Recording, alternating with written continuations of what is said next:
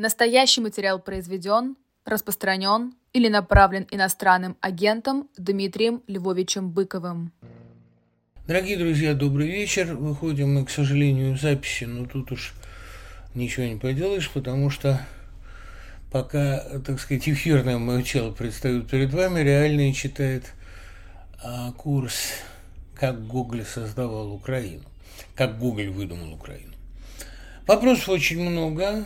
А, очень многие, естественно, интересуются подробностями о мастере и Маргарите, о моем мнении. А, я уже сказал, что, собственно, добавить к этому особо нечего, что картина кажется мне выдающейся, что в ней а при отходе от буквы замечательно передан дух булгаковского романа, что послевкусие от нее, что особенно важно, превосходное, а, чистое и трогательное, хотя последние пять минут кажутся мне чересчур идилличными, но э, ничего не поделаешь, сила таланта Цыганова и Снегирь такова, что их минималистская манера игры, без всякой педали, а взглядами, мимикой, она действительно прошибает зрителя насквозь и заставляет его поверить с полным основанием – а в огромную интеллектуальную близость, которая между этими людьми существует, в полное взаимопонимание. Ведь их и сводит тонкое понимание того, что происходит вокруг них, а это уже порождает такую своеобразную солидарность обреченных, солидарность изгоев. Что касается сходства стилистики картины с Гарри Поттером, я ведь не просто так об этом написал. Действительно, и в сцене Балстаны, и в музыке, в каких-то прямых аллюзиях музыкальных – хотя музыка там очень разнообразная, вплоть до самого авангардного джаза. Аня Друбич молодец.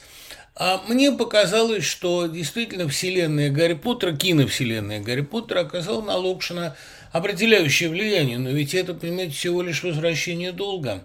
Потому что, между нами говоря, мастер Маргарита тоже оказал огромное влияние на Джанки и Роулинг и а появление там Волан-де-Морта – это совершенно явная отсылка к Воланду с той только разницей, что, и за это большое ей спасибо, она умудрилась написать необаятельного дьявола, дьявола, лишенного всякого очарования. И мне кажется, что э, в данном случае ее заслуга огромная, этот безносый змееуст – которого мы знаем в виде Рафа Файнса, но при этом мы все-таки читали и книжку, этот э, отвратительный злодей без единого светлого пятна, сумевший оказаться хуже даже Гриндевальда, это, конечно, привет от Воланда, только Воланда, лишенного всякого обаяния, а московский Воланд приписывал себе и философичность, и иронию, да и на фоне сталинской Москвы он выглядел действительно почти так же элегантно, как Август Диль. А вот перемещенный в классическую английскую закрытую школу среди британских магов и аристократов, добрых, просвещенных, advanced, что называется, он, конечно, выглядит гораздо хуже.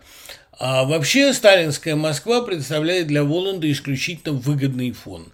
В любой другой ситуации подобный персонаж – ничего, кроме омерзения, не вызывал бы. Мне кажется, что эм, как раз некоторое его развенчание, которое происходит у Лукшина, а некоторый такой э, холодный э, цинизм Августа Диля, в котором что-то видится действительно э, отлощенной немецкой военной аристократии, это важная краска в характере Воланда. Да, вот такой немец, действительно.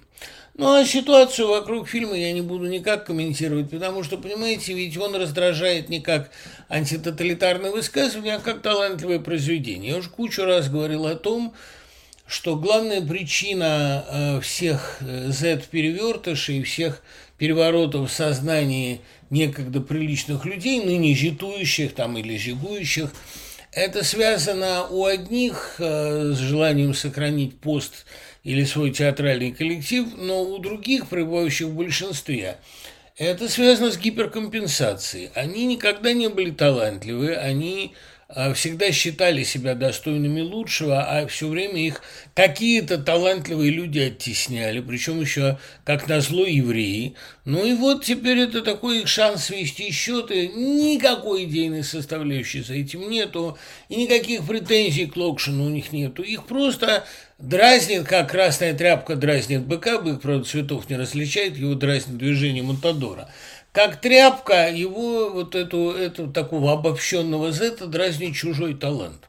Он не может с этим примириться. Любой человек, который умеет больше, пишет лучше, больше печатается или переводится, больше востребован в мире, представляется ему врагом, и он ищет для него любой ценой какие-то а, признаки вражды. Нельзя, кстати говоря, не отметить той замечательной оплеухи, которую получила российская в миллионе кавычек дипломатия, на самом же деле российские спецслужбы, а, пытавшиеся исхитить Би-2 и произвести над ними показательный процесс. В камере придется плясать вовсе не Би-2, а Андрею Луговому, который это им пообещал. Правда, ему еще не завтра придется это делать, но рано или поздно обязательно. И он, кстати говоря, прекрасно об этом знает, потому что такие лоховатые убийцы, убийцы-неудачники, оставляющие за собой тьму следов и попалившиеся, они обычно не питают иллюзий насчет своей участи. А всем, кто выцарапывал Би-2 из недр миграционного центра Пхукета или э, Бангкока, там они в двух тюрьмах были, всем, кто помогал вернуть их, а некоторых э, в Израиль, некоторых в Австралию, огромное спасибо и привет. Это победа. Я не согласен с теми людьми, которые пишут, что это маленькая победа. Победа большая и наглядная, особенно потому, что стали понятны контуры так называемой пранкерской, на самом деле отнюдь не пранкерской, а типично ГБшной провокации с заманиванием на некую территорию всех российских инакомыслящих, особенно литераторов, и с последующим их или похищением, или уж не знаю, на что у них там хватает фантазии. Прекрасно, что это было взорвано в самом начале. Из людей, о которых мы сегодня будем говорить, из западноевропейских, из американских авторов, очень много интересных заявок, но э, победил с огромным отрывом ремарки. Я понимаю, почему, и тогда мы поговорим о ремарке. Я не могу сказать, что что-то новое о нем придумалось в последнее время, но он стал очень наглядно сбываться, поэтому ремарка остается той темой, от которой как трудно отвести глаза. Я, кстати, перечитал по случаю этой нашей сегодняшней лекции «Тени в раю», и э, не могу сказать, что мне эта книга понравилась. Она не нравилась мне изначально, и э, вообще я пришел к ужасному выводу, сейчас буду его развивать подробнее. Практически все модернисты не умели писать диалог. Э, Хемингуэй писал его совершенно бог знает как. Хеми... Ремарковские диалоги ужасно напыщены, фальшивые, еще хуже хемингуэевских. Один Джойс, пожалуй, умел, потому что он, собственно, и был настоящим модернистом, не только по мировоззрению по образу жизни, а по способу письма. И то Джойсовский диалог иногда довольно утомителен. А дело в том, что, как правильно писал Набоков, дети не любят читать книжки, цитировал он Кэрола, если в них, если в них нет картинок и разговоров. А я, добавлял он, если в книге много диалогов, вообще ее не открываю. У меня тоже есть такое ощущение, что э, диалог – это ну, какая-то изжившая, какая-то э, устаревшая форма, изжившая себя – а, диалоги надо сейчас писать либо внутренним монологом, как у Джойса, либо ассоциативно, как у Улитина. Много есть способов, но вот такой обычный разговор «я сказал», «я подумал», «я добавил», «она заметила» – это невыносимый архаизм, это лучше не читать. Ну, более или менее интересный диалог строится, кстати говоря, у Гэддиса, а, но тоже там он предпочитает не, собственно, прямую речь. Но диалог сам по себе, мне кажется, свое отжил. Разговоры героев Ремарка – это что-то совершенно чудовищное. Ну, мы об этом поговорим. Это не делает его плохим писателем, это делает его писателем несколько архаическим, но, безусловно, главные его догадки, как раз вся публицистическая часть его билетристики, она э, продолжает у меня вызывать стойкое восхищение. Что изменилось в ЖД? Ну, ЖД – это э, совершенно другой текст, в общем. Просто он сокращен на четверть, и оттуда выброшено очень много лишних разговоров. Зато восстановлены многие купюры, которые были сделаны в первом издании, а по каким-то или стилистическим соображениям, или политкорректным. Это э, в значительной степени другая книга, которую гораздо, по-моему, веселее стало читать. Подскажите безотказный рецепт от одиночества, а то хоть волком бой, 49 лет, ни жены, ни детей, только с котом. Ой, прости господи, это очень печальная ситуация, э, Августа. Я э, в этой ситуации только одно могу вам сказать. Ну, кота заводить, по-моему, довольно бесполезно, довольно бессмысленно. Ну, я и не любитель котов. В случае одиночества лучше помогает собака, как мы знаем. Что ж, камин затоплю, буду пить, хорошо бы собаку купить. А, но вообще-то, а, если не можете усыновить никого, помните, вот как мечтал а, в свое время в фильме один из героев «Трудно быть Богом», Взял я мальчика, думал, он один, я один, будет нам вместе весело. Он взял и на меня донес. Надеюсь, что от такой ситуации вы будете застрахованы, но мне кажется, в мире много одиноких людей, которым вы могли бы помочь и пригодиться. Вообще же, э, понимаете, ситуация совместной жизни, даже ситуация гармонического брака не всегда спасает от одиночества. Единственное, что спасает, это либо начать над чем-то страстно и увлеченно работать, но это не всем дано и не всем интересно. Ну, либо э, включиться в какое-то дело. Мне кажется, что здесь самым важным является волонтерство. Вот если сейчас начать волонтерить, а это возможно в любой части света, по крайней мере, от одиночества вас это избавит надежно. Я уже не говорю о том, что ваше волонтерство нуждаются и в больницах, и в хосписах, и в школах, да мало ли где. В общем, э, мне кажется, единственный способ здесь найти ситуацию, где вы будете кому-то насущно нужны. А мне кажется, что «Зима тревоги нашей» самый неудачный из сочинений Стейнбека. А какое ваше мнение? Нет, он мне не кажется самым неудачным. А, и вообще просто я... А, может быть, я не, недостаточно Стейнбека знаю, но «Винтер Дисконтент» мне всегда казался таким, потому что дисконтент не совсем тревога, это реплика из шекспировской хроники, а, переведенная в соответствии, так сказать, с традицией, а, но мне кажется, что дисконтент это не совсем то, это такая неполнота, неудовлетворенность, недовольство, незавершенность и так далее. Нет, это совсем неплохой роман. Другое дело, что я-то больше всего люблю, допустим, там о мышах и людях или заблудившийся автобус, такие или квартал Тортили Флет, такие вещи более ранние. А гораздо больше Стейнбека я люблю, скажем, Стайрона, э, у них много общего. Но Виндрова дисконтент полезная книга. Во всяком случае, я ее люблю гораздо больше, чем пресловутые гроздья гнева, Grapes of Wrath – потому что мне кажется, что гроздья с их таким несколько настырным и каким-то э, патетическим э, таким поэтическим реализмом, с их почти библейской мелодикой, с их э, довольно жуткими при этом картинами отчаяния, депрессии, нищеты. Но это совсем не моя литература, хотя я и знаю, что это безусловная американская классика.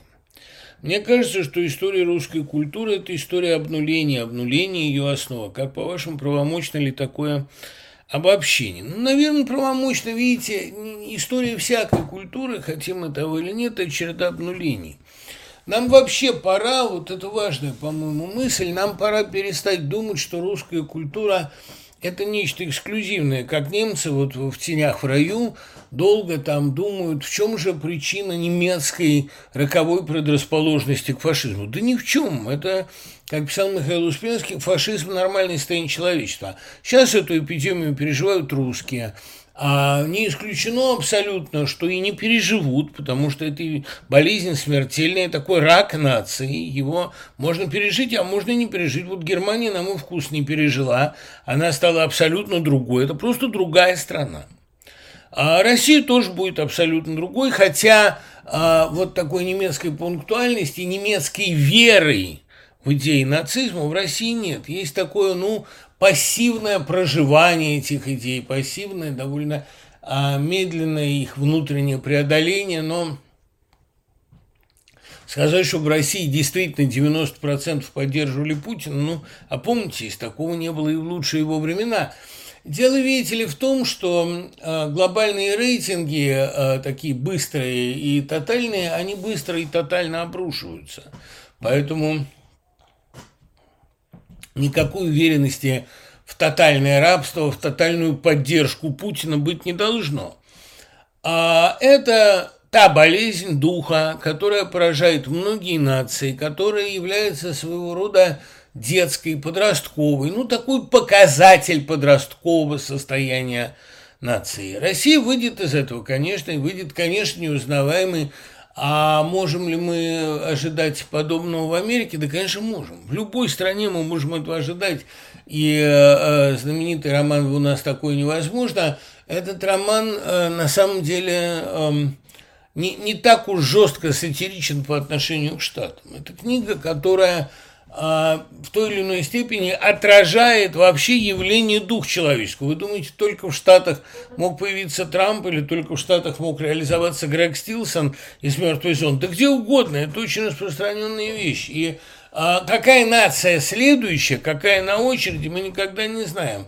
Но судя по тому, что а, русские действительно, как вот уроженцы а Хармонда везут в мир нестабильность и гражданские войны, э, большое количество русских, прибывших сюда, вполне может поставить Америку на грань а, гражданской войны. Мне бы этого очень не хотелось, но нету, понимаете, нету а, гарантированного средства, нет панацеи от этой болезни духа, от этого рака души, который захватывает в равной степени и а, англоязычные либеральные страны и а, страны Европы, священные камни Европы с их огромной историей гуманистических ценностей. Это в любой толпе возникает и перепархивает, как такое страшное летучее коричневое пламя. С этим ничего не сделаешь. А, человек не может преодолеть того, что Навел Матвеева называла соблазном толпозности. Вот эта толпозность, такое слово ни, ни, ничем не приятнее, допустим, пастозности, это э, вечное напоминание нам о том, что в нашей природе это есть. Толпозность, сервозность, э, мерзость разнообразная. А, естественно, много вопросов о том, будут ли и дальше, с моей точки зрения, задерживать российских музыкантов, в, а, не только музыкантов, вообще российских гастролеров в третьих странах. Я так не думаю, потому что, во-первых, опыт Таиланда оказался, я думаю, отрезвляющим, надеюсь. А во-вторых, не, немного стран, желающих проделать такую операцию над российскими а refugees, вот беженцами, релакантами, мигрантами, да и вообще как-то, понимаете, не выглядит эта ситуация больно уж э, приятный и триумфальный для задержавшей стороны. Нет, не думаю, что будут. Но что будут пытаться дотянуться, это стопроцентно. А почему они пытаются дотянуться? А потому что на другой повестки, как было сказано, нет. Им не о чем говорить, кроме э, меня, грешного, да, Акунина, Козырева, Улицкой. А, им не о чем говорить и думать, кроме как о наших прочих текстах и сегодняшних высказываниях. У них нету ничего. Поэтому они, конечно, будут тянуться. А показательные процессы а, в обоих смыслах слова. И процессы, идущие в культуре, весьма показательные, и суды публичные тоже нужны, и будут публичные казни обязательно, если они до этого не успеют схлопнуться. Россия выходит, да, как правильно предсказывал Глеб Павлович Павловский, царство небесное, Россия выходит на такой а, абсолютно Ивано-Грозненский уровень, на уровень Московского царства. Ничего хорошего в этом, разумеется, нет, и я об этом думаю с крайней брезгливостью, но а, здесь, к сожалению, ничего другого не просматривается. При всем желании я не вижу никакого другого варианта. А, и сами они ничего не способны создать, и, разумеется, а, дикая зависть ими движет, и они продолжат искать темы за границей, а не у себя внутри. Внутри им говорить не о чем. Допустит ли Надеждина до выборов? Ну, знаете, вы лучше меня это уже в курсе, потому что вы сейчас сидите, допустим, перед компьютером, а я даже не знаю, что там происходит в ВЦИКе вокруг Надеждина, но я-то полагаю, что а, его не допустят. И дело не в том, что на это указывают инсайды, а потому что просто им надо его не допустить. И это, во-первых, способствует их, ну, как бы сказать, окончательному закукливанию, окончательному бетонированию страны. Это делает все их действия окончательно наглядными, окончательно интерпретируемыми. Это превращает ситуацию из э, драмтеатра в цирк. И, конечно, ничего не получится у них э, с приватизацией общественного мнения. Его остановить и приватизировать нельзя – но мне кажется, что для них самый убийственный сценарий, самый гибельный. Они безошибочно выбирают самый плохой, совпадающий с вектором эпохи. Вектор эпохи таков, чтобы Россию радикально переформатировать, а вот этого прежнего государственного монстра, ну, просто уничтожить, чтобы он не лежал на дороге, создать Россию свободную, культурную, перспективную и так далее. Этот вектор, как мне кажется, э, он абсолютно совпадает с поведением российской власти, которая занимается таким маньяческим самоуничтожением. Как мы знаем, для маньяка главное уничтожить себя. Они систематически делают наиболее ужасный выбор. И сейчас для них, для нас, для всех, лучше было, конечно, чтобы они э, Надеждина никуда не допустили. Именно потому, что в результате Слава Надеждина возрастет многократно. Да и собственный трон они подточат серьезно. Могут ли для Путина выборы стать точкой напряжения? Могут, конечно. Могут и должны. Для Путина любое происшествие, любое отклонение от ровного предсказуемого сценария сегодня является э, крайне неприятным вызовом и понимаете, ведь в чем особенность ригидной, жесткой системы? У ригидной системы нет рессор. Она вся твердая, она не умеет бороться с тряской. И на каком-то этапе, не очень понятном, они возьмут, да и наткнутся на камень, камень, который лежит в колее. Другая бы система там, ну, крякнула, треснула, но преодолела. А это при первой попытке, не скажу сопротивления, при первой глобальной нерешаемой проблеме. Со здоровьем ли у кого-то из первых лиц, а, с выборами ли, с какими-то просочившимися утечками о тайной жизни, о коррупции, это совершенно не важно. Важно, что эта система рухнет от первого, от самого зыбкого столкновения с реальностью, потому что она совершенно с нею не пересекается никак. Поэтому все эти, значит, мысли о том, что э, в России бродят какие-то бешеные толпы, желающие погром, да эти толпы только и ждут, чтобы перевернуться. А так-то, конечно, надежде напускать на выборы зачем? Это еще создавать себе еще одну точку напряжения. Они просто не понимают, что не пустив его, они запутывают ситуацию еще больше и портят ее еще ли. А, расскажите про острие бритвы Муэма. А, у меня было э, такое впечатление от этого романа, что это такой ответ на конец главы Глушуорс, романа о Второй мировой войне, а попытка, там главный герой летчик, по-моему, что ли, это попытка ответить на «Цветок в пустыне» голосоворсе, где задается вопрос. Вот мы, носители старой традиции, мы отмираем, и мы это понимаем. Но ведь на смену нам приходят те, кто еще хуже. Потому что никакие перемены не улучшают мир и не меняют человека. В чем же правда? В фашизме или коммунизме, которые приходят на смену а, достаточно ограниченной аристократии?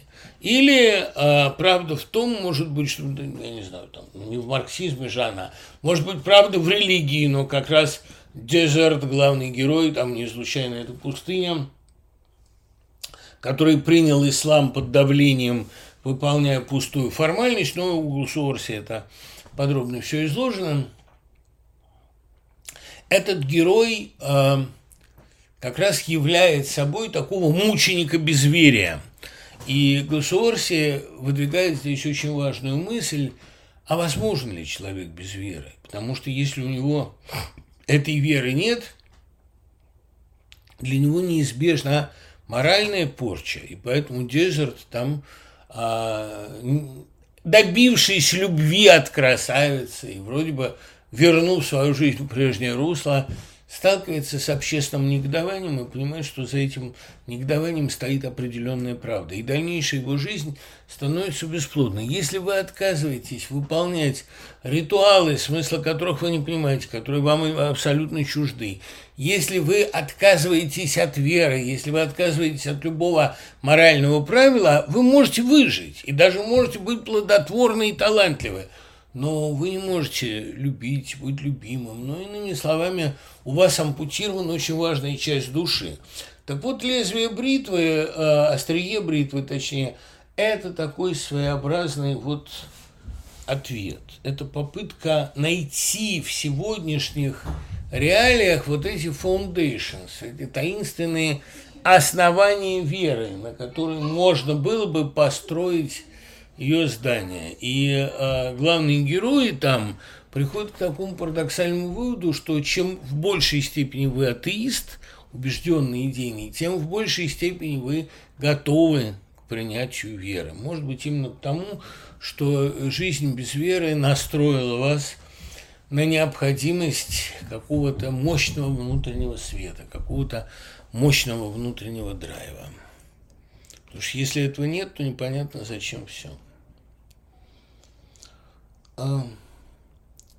Хотелось бы послушать, почему за 120 лет присуждения Нобелевской премии россияне получали ее всего пять раз. Но знаете, надо э, развивать новые территории, надо осваивать новые жанры. Правда, Джойсу это не помогло. Он принес свой Дублин, э, так сказать, в архив мировой классики. А, и Дублин этот стал одним из символов 20 века – но, к сожалению, ничего не получается с Нобелевской премией. Да? Видимо, они откладывали ее все на потом и на потом, думали Джойсу дать когда-нибудь на его 70, а он 8, да и не доживи даже до 60. Может быть, они думали каким-то образом эм, Джойса поощрить, когда все прочтут поминки по Финнигану, но этого не будет никогда, уверяю вас. Но э, в любом случае Нобелевская премия дается даже не за освоение новых литературных территорий, а все-таки Джойс сумел так зарисовать свой Дублин, что по Улису его можно восстановить как по генеральному плану. А между тем э, речь идет прежде всего о границах жанров, об освоении новых небывалых территорий. Я думаю, одного из ближайших Нобелей дадут за графический роман. Именно потому, что за этим жанром не только прошлое, но и чрезвычайно интересное будущее. Осваивать новые жанры, новые интонации, новые стили. А есть ли более увлекательные задачи писателя? К сожалению, российская литература вела себя в последние годы с чудовищной, э, удручающей традиционностью, с какой-то, а, сказал бы я, эм, унылой скукой. А вот э, продолжать вечно, вычерпывать вечно темы и конфликты 20 века, они, конечно, никуда не делись из литературы, из жизни. И Россия сейчас повторяет уже бог весь какой круг своей истории. Ну, если вас утомили эти повторы, если вам тяжело, ну, значит, надо писать не о России. Тогда у вас появляется шанс сделать что-нибудь божественно оригинальные и ни на что не похожие. Писать о России оригинальную прозу нельзя, потому что все о ней уже написано, уже эта тема исчерпана. Вот когда она изменится волшебным образом, тут же можно писать второй том «Мертвую душу». И Япония и Германия были выдающимися проводниками фашизма, а сейчас они едва ли не самые развитые государства в мире. Справедливо ли утверждать, что их национальному духу присуще стремление к экстремуму? Я нахожу занятными размышлениями размышления Кормильцева о фашизме как попытке обрести новый серию. Он не говорил фашизм, вот это просто это было при мне. Он сказал, это архаика, как путь обретения новой серьезности. Отношение его к фашизму было э, всегда довольно однозначным. Ну а что касается вот э, благотворности и свободы, понимаете, ведь модернизация бывает разной. Для мирной модернизации, которой занята, например, там Европа или Штаты, э, конечно, война абсолютно губительна, бессмысленна и а, не нужна. Но есть же такие, понимаете, способы военной, а, невротизированной модернизации, когда а, если вы вот не модернизируете срочно, не понастроите новое оружие, не выработаете какие-то смертоубийственные технологии, ну просто вас сожрут. Поэтому, как мне представляется, мир, мирный, если угодно, мирный сценарий модернизации – он, а, он для России был бы очень хорош, но Россия не имеет такого опыта. Я не видел в России еще ни одной мирной модернизации. Все время, как вот Вальган в романе «Битва в пути», все делается через надсад, через пупочную грыжу, через преодоление себя, и что особенно неприятно, через преодоление человеческой природы вообще.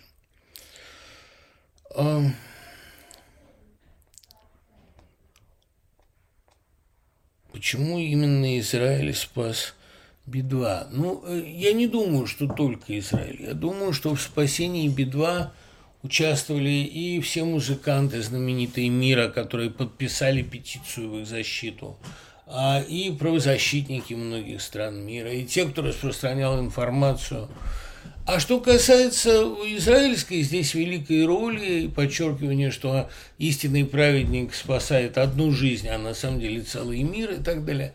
Ну, отношение такое к своим гражданам чрезвычайно бережное. Оно принято вообще-то в большинстве стран мира. Это для России, оно непривычно, потому что вечно э, происходит какое-то тотальное пренебрежение человеческим материалом. Россия своих граждан не любит, она их защищать не будет. Это не та ситуация, где вот действительно консул сделает все возможное, чтобы ваши граждане не попали в тюрьму. Случилось у вас что-то, попробуйте дозваться консула. Россия бросает своих на каждом шагу. И э, здесь, конечно, то, что и ветеранов спецоперации СВО, как это называется, ветеранов войны, она в очередной раз бросит, так это и к бабке не ходи. Понимаете, вот для Израиля жизнь израильтян – это существенная, объективно существующая ценность. А россияне постоянно гордятся тем, что э, там чужая шейка, копейка, да и своя головка не особенно дорога, там, перефразируя пословицу, которую любил цитировать Пушкин. Вот эти все уверения, что наши спасатели лучшие в мире, потому что им жизнь недорога, наши солдаты лучшие в мире, потому что смерти не боятся, это все результат вот этого вечного рокового небрежения. Жизнь недорога вам своя потому, что она не ваша, что собственность на нее, право собственности на нее уже заявило государство. Поэтому э, никакие разговоры о долге перед соотечественниками, о заботе о соотечественниках, они в России неуместны. В России торжествует абсолютно наплевательское отношение к той человеческой массе, которая населяет страну. Горько об этом думать, еще горше говорить, но ничего не поделаешь. Кто еще из послевоенных авторов писал о построении прекрасного нового мира? Ну, вообще-то это Хаксли – Послевоенными являются все авторы, которые пережили Первую мировую войну, после Второй, как ни странно, э, так, такой силы, хотя ничего в этом нет странного, такой силы, такой мощи был культурный шок, что писать о Второй мировой войне начали не сразу, и писали они довольно поверхностно, стараясь ее не касаться, или умалчивая о каких-то безднах, которые таятся в душе. Ну, например, там «Форест with Love and Squalor», там «Эсме с любовью и убожеством» или посвящается Эсме. Мой, наверное, самый любимый рассказ из э, Селлинджеровской поздней «девятки», абсолютно гениальный рассказ. With all his faculties intact, как сейчас помню, да, вот этот и мальчик, это Чарльз, и девочка Эсме с ее э, трогательными маленькими ушками, аккуратными волосами и такой патологической вежливостью необычайной европейской. А это же все написано гораздо позже. И главная война там не описана. Строго говоря, военных романов так и не появилось тогда. Ведь даже Хемингуэй, который был уверен, что вот уж о Второй-то мировой войне он напишет главный свой роман, задумал трилогию а на земле, на воде и в воздухе. Я написал из нее только водную часть острова в океане. Был ею недоволен, думаю, не без оснований. И при жизни не печатал «Islands at the Stream», хотя Новодворская вот как-то считала это лучше его книги. Я признать этого никак не могу. Вторая мировая война по большому счету не описана, потому что существует слишком много идеологических препон на этом пути, слишком много вещей, которые нельзя э, говорить, слишком много откровений не договорено до конца. По большому счету, у нас и военной-то прозы еще нет, а уж прозы межвоенной, проза, которая э, может появиться сейчас, я думаю, придется ждать чрезвычайно долго.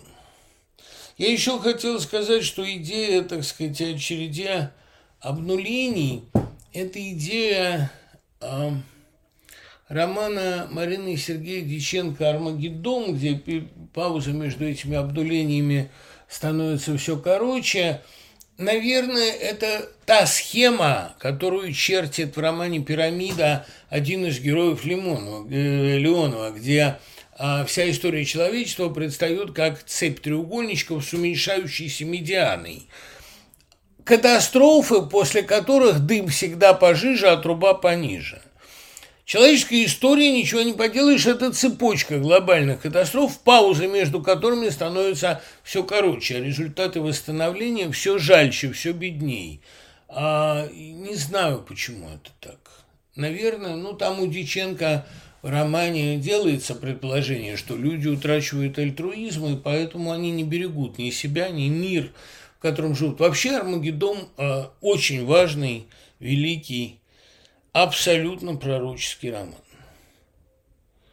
Смотрели ли вы сериал о Воланде в современном... Слышал о нем, но, к сожалению, руки не доходили. Посмотрел, вы знаете, я вообще очень мало смотрю сериалов. «Мастера» я посмотрел, потому что, ну, мне казалось, и казалось небезосновательно, что мои догадки о романе совпадают с позицией авторов. И это важно. Хорошо бы россияне нашли, как взять свои жизни в свои руки, а заполнять пространство и мозг, и мозг мнениями о фильме, даже и не шедевре, это повторяется всю дорогу. Ну, тут и дискуссия о слове пацана, вообще, да или о Довлатове, или о воздухе. В России вообще в последнее время за отсутствием жизни, за отсутствием политики болезненное внимание уделяется кино и поиску внутреннего врага. А вот э, зачем этому фильму такой бюджет? Хотя все вообще понимают, что фильм зависит меньше всего от бюджета. Больше всего он зависит от изобретательности автора, от наличия у него гениальной трактовки и так далее.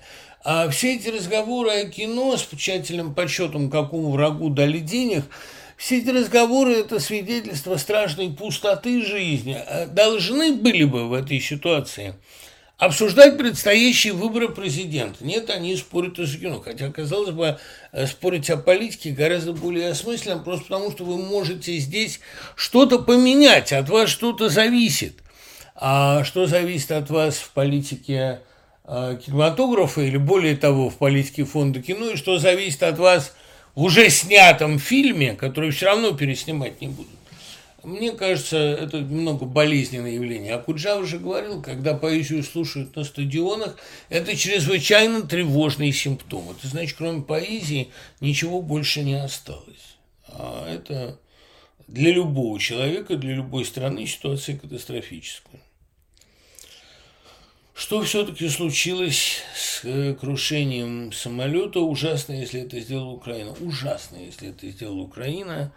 Еще ужаснее, если это сделала Россия. Но самое ужасное, что Россия это начала. И поэтому, увы, э, сетовать на ужасность украинского поведения здесь можно, конечно, но не надо забывать первопричину. А Россия напала. Если бы не напала, ничего бы этого не было. А, как вы думаете, появление мастера Маргариты сейчас не случайно?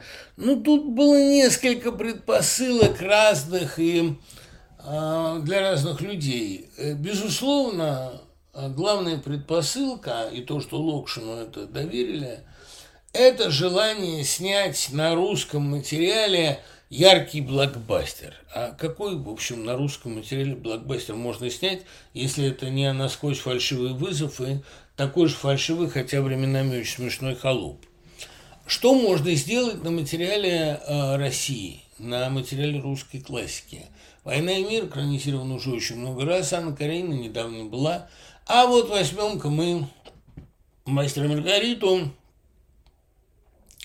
тем более, что книга с нашинским пафосом. Почему? Вот вечный вопрос. А почему им дали так много денег, там что-то 1,2 миллиарда? Почему а, именно Локшин получил полномочия на картину? Вероятно, понимаете, в Кремле действительно подумывают о реабилитации дьявола. А для реабилитации дьявола лучше площадки, чем съемочная площадка мастера Маргариты не подберешь они там понимают у себя, какой силе они предались. И по всем абсолютно проявлениям, по всем внешним признакам дьявольские силы вселилась Владимира Путина, это очень понятно. Они запустили картину еще под названием «Воланд», думая этим сделать ему приятное, запустили картину, по сути дела, про него, про мифологию силы, которая хочет делать зла, а творит благо, про покровителя артистов, искусств – про любимого, так сказать, социального инженера империи и так далее. А должен был получиться дьявол. И э, вот они сыграли в эту игру, а потом за это время резко дьяволизировалась Россия сама, и смысл фильма стал уже не только прямо антивоенным, но и напрямую социальным. Это необходимость осознать бездну падения и как-то из этой бездны выбраться, ее для себя упразднить. Мне кажется, что э, изначальный посыл э, мастера Маргариты был действительно в оправдании зла. Э, ну, если исходить из того, что это роман для одного читателя, действительно такой Афраний, неотразимо привлекательный диалог Афрания с Пилатом, и тем не менее говорю вам, что его убьют. Все это было попыткой как бы обну... даже не обнулить, ну, обнулить гуманизм, конечно, попытка внушить населению России, что единственный ее помощник – это дьявол, все остальные от нее, от России отвернулись. А, довольно распространенная такая стратегема, если угодно. И Воланд, конечно, замысливался именно с этой целью. Но потом что-то пошло не так, поменяли режиссера. Режиссер придумал для сценария абсолютно свою интонацию и свои идеи – ну вот поэтому и получилась такая вот болезненная актуальность мастера. Тут же, понимаете, свидетельство гениальности книги или свидетельство загробных возможностей Булгакова, он не давал снять хорошую картину, он вмешивался в ситуацию, он изо всех сил блокировал этот процесс. Но потом как-то получилось так, что вот Локшину он не помешал. Видимо, потому что он план Локшина уловил, ему этот план понравился. Потому что получилась все равно картина о сегодняшней Москве, о сегодняшнем дьяволе, о сегодняшних дьявольских соблазнах, о том, что бывает с людьми, которые на этот соблазн клюнули. Потому что и мастер Маргарита гибнут однозначно и безусловно. И гибнут, пройдя через очень многие трагические испытания. Так что для меня это никак не во славу сатаны кино. А задумывалось оно как сатанистское такое клише. Ну, потому что, видите, у нас же не церковь, тоже не госидеология. У нас сатанинская секта. А очень, к сожалению, продуманная, простроенная, полная ужасных ритуалов. Поэтому фильмы о сатане, о дьяволе э, в России всегда будут приветствоваться, и на них будут не жалеть денег. Локшин молодец, что сумел это переломить в свою пользу. Можно ли лекцию о Комраке Маккарти? Со временем, наверное, потому что не Кормаке. Не зря же я купил э, Стеллу Марис, не зря же я ее прочел. А, мне кажется, безумно интересен магический реализм. Латиносы, Ружди, русскоязычные авторы. Интересно, почему этот жанр пишется в основном в Южной Америке или в Восточной Европе, как у Павича. Нет, конечно, нет. Павич – это не магический реализм, сказал бы я. Павич – это такой манеризм, разнообразие формы. Как раз вот, э, собственно, сами сценарии – сами сюжеты его романов, они зачастую довольно элементарные, а чтобы не сказать примитивные, гениальные, найденные там формы изложения. Роман Клепсидра, роман Словарь, там пейзаж, нарисованный чаем.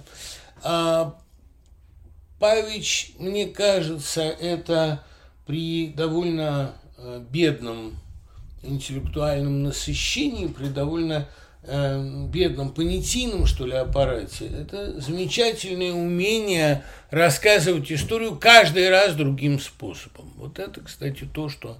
Э, это не скучность, делало бы его идеальным кандидатом. А почему магический реализм популярен в Европе, это тоже понятно, потому что это остатки постромантического мировоззрения – это желание рассказывать сказки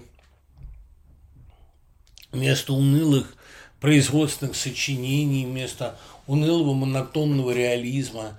Мне-то как раз кажется, что э, магический реализм родился э, вместе с Гофманом, потому что Гофман удивительно умел сочетать сновидческую достоверность деталей и полную непонятность целого, что и создает эффект страшного и заставляет нас читать, что на самом деле нас дисторб, цепляет, как-то нам мешает в э, страшной истории. То, что э, ее сказочная часть подчеркнута алогично, подчеркнуто необъяснимо, а бытовая до ужаса детализирована, ну, как у Кавки, такой прозаический, мегаподробный отчет о преодолении всякой условности и, наоборот, такой реализм монотонный. Частности абсолютно понятный и прописанный дотошно, а целое представляет собой абсолютную фантазию. Вот что такое, собственно, главный прием магического реализма. Я думаю, что э, и э, Гофман, и Гоголь очень хорошо чувствовали это. Поэтому вся гоголевская мифология – не что иное, как проекция гофмановских сюжетов на а, украинскую реальность. А потом, а главное, что еще характерно для магического реализма, вот это тоже, по-моему, такая довольно забавная вещь, он а, не психологичен. Потому что где есть психология, там нет сказки, нет фантастики. Именно поэтому большинство латиноамериканских романов в жанре магического реализма а при всей их пышной цветущей изобразительности не предлагают нам сколько-нибудь убедительного героя. Даже у Маркиса такой герой всего один – цыган Мелькиадес. Всех остальных путаешь. Можно ли в следующий раз рассказать о Пинчине или о Капоте? Пинчина я не настолько знаю, хотя очень люблю его роман «Against the Day», да и Ви меня восхищает, может быть, со временем. Но э, Ви у меня даже стоит на почетной полке. Но э, больше шансов, что я расскажу о Капоте, потому что это все-таки самый мой любимый писатель. А, ну, наряду с Житинским, наверное. и, по крайней мере, самый близкий мне литератор из всех, кого я могу назвать. Можно ли о творчестве Кавки? Наверное, можно, потому что э, Кавка – это неизбежный этап развития европейской литературы. Без Кавки, вот это редкий писатель, без Кавки ее сегодня не представишь. Если бы Кавки не было, его надо было бы выдумать. Человек, который вот именно с такой детализацией протоколирует ужасы, сочетая абсолютную обыденность с чудовищным садизмом, это, конечно, один из кузнецов реальности XX века, но не потому, что он это спроектировал, а потому, что он это почувствовал, он первым об этом сказал. А наделенный патологической и национальной, и профессиональной чувствительностью ко всему, Кавка – это же такое действительно чувствилище. Он ощущал происходящее вокруг насилие всей кожей ежесекундно. И я думаю, что э, без кавкианского кошмара, без кавкианского сна, где детали так отчетливые, а целые, как в «Охотнике Гракхе», страшно и принципиально непонятно, э, вот, это, вот это сделало его главным сказочником XX века такими братьями Грим 20-го столетия. Мне нравится, как пишет Дрюон, нельзя ли его жизнь узнать поподробнее. Ну, он приезжал много раз в Советский Союз, его любили, но как-то мне никогда не было интересно читать Дрюона, прости меня, Господи, я избалован Дюма, и мне никогда не хотелось ничего о нем э, узнать. Передавали, что это был такой очень старый, абсолютный джентльмен, красавец. А... Мне кажется, что лучший текст э, Ремарка – это «Искра жизни» с мощной аллегорией. Там «Искра жизни» – это выражение, которое довольно часто встречаются у Ремарка, в том числе в «Тенях в раю». Там э, «Искра жизни» – это роман скорее метафизического плана. Дело в том, понимаете, что Ремарк умел описывать то, что видел, то, что знал. Слава богу, он никогда не был в немецком концлагере, поэтому там описание носит характер довольно, ну что ли, умозрительный. По крайней мере, там сказаны главные слова, которые потом повторены в жизни взаймы. Один там другому говорит после освобождения из лагеря. Мне кажется, что мы последние люди на Земле. Другой говорит, а мне, наоборот, кажется, что мы первые люди на Земле. Ничего жизнеутверждающего в такой констатации нет, потому что старая культура, если она ведет вот к этому, вот она скомпрометировала себя и погибла. Кстати говоря, и бунт молодежных субкультур всяких, он тоже связан с разочарованием в культуре, которая никого не спасла и ничего не остановила. Можете ли вы рекомендовать Лимонова детям? А почему нет? Мне кажется, что, во-первых, дети знают побольше нас с вами, а во-вторых, уж, конечно, Лимонов – это писатель очень воспитующий. В каком смысле? Знаете, вот Жалковскому принадлежит мысль в воспоминании о Лимонове, что э, при Лимонове нельзя было врать. Если вы оказывались в его присутствии, вы говорили о себе правду, потому что сам он был до того органичен и до того сделал свою жизнь главным своим письменным инструментом, он, до того, он и исписал себя, по сути дела, и, и стер себя доску, как грифель. А Лимонов э, настолько чистен, что рядом с ним не получается врать. Поэтому почитать его детям было бы очень полезно. Я не думаю, что для какого-то ребенка сегодня так привлекательный сексуальный, если, конечно, не тыкать ему насильно в нос а самые сексуальные, самые эротические рассказы Лимонова. Мне это представляется как раз, что э, Лимонов писатель довольно целомудренный, потому что вся физическая сторона в любви ему в тягость. Он любил одну женщину, любил ее безумно, ну, потом прибавились другие, но я беру раннего Лимонова. Безумно любил одну женщину. После этого ему все другие женщины абсолютно отвратительны. Да и сама идея секса без любви отвратительна, потому что Лимонов – это не про секс. Лимонов – это про честность, одиночество, свободу, про вынужденное а, превращение доброго и мягкого юноши в железного героя, в мужчину. А Лимонов – это про мучительную операцию, производимую над самим собой а, отсекания всяческой сентиментальности, привязчивости, всяческой советскости, кстати. А Лимонов – это э, такой гений проживания жизни и рассказывания о ней. Как помните, там «Жизнь, чтобы рассказать о жизни» у Маркиса – Поэтому Лимонову полезно, необходимо читать детям. Я думаю, что и членство в его партии многим детям было, ну, не то чтобы полезно, но важно, потому что оно воспитывало их в нонконформизме. А нонконформизм – это самая нужная штука. Как говорил Лимонов, как он сам объяснял, умение в перестроечной России крикнуть «завершим реформы так, Сталин, бери ГУЛАГ», вне зависимости от содержания этого э, выкрика, уже само по себе провоцирует вас на наличие собственного мнения. Какие задания вы обычно даете детям? Ну, если вы имеете в виду задание вписать в школу писательского мастерства, то там все просто. Я даю первую фразу, последнюю фразу, мы их стихийно выбираем, и между ними протягиваем рассказ. Это просто вот на ваше умение э, выстроить неожиданный сюжет. Вот этим детям, вот, вот этому, который пришел вам помахать, я обычно, э, и даже не я, а Катька дает ему задание. Но задание я обычно даю ему самые простые, например, собрать пазл. А где у нас, кстати, наш космический пазл? Мне кажется, ты его куда-то унес. Я. А, вон он, ну принеси, покажи. Давай сюда. Вот собрал он, пожалуйста, вам схему Солнечной системы. Такие задания мы ему даем. Собрал вполне самостоятельно, правда, разбросал тоже самостоятельно. А те задания, которые я даю э, студентам, они представляют определенный интерес. Вот это я, пожалуй, расскажу. На курсе «Каторга и ссылка» мы сейчас изучали остров Сахалин Чехова, курс «Каторга и ссылка» в русской литературе. Там такая есть тема Сонька «Золотая ручка» в изображении Чехова. Эту красавицу, а судя по фотографиям, действительно красавицу, Чехов увидел скучный, все время принюхивающийся, вот такой сниффинг, сноркинг, э, чихающей женщиной, похожей на мышь.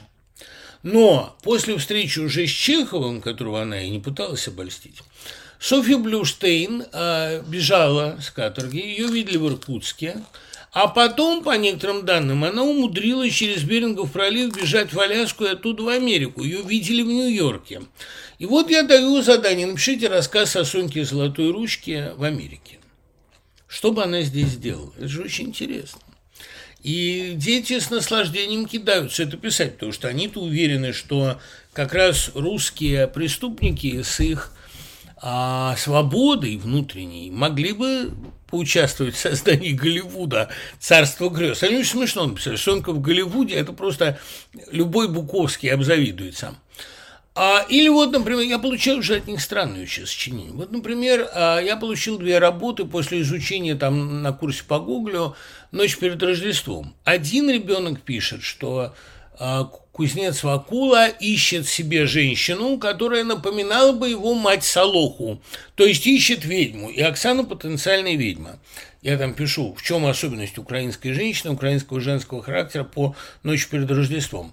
Другой ребенок пишет тоже совершенно замечательно, что э, кузнец Вакула художник по преимуществу, и он ищет себе такую женщину, которая будет идеальной моделью, женщина, которая зачаровывает, от которой не оторвешься, с которой не соскучишься. Поэтому он выбирает себе капризную, жестокую и эгоцентричную Оксану. Но она так красива, что рисовать ее одно наслаждение.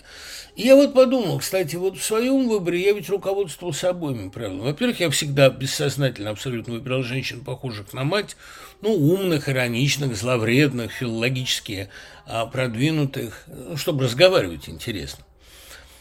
А с другой стороны, я всегда как художник подсознательно выбирал модель.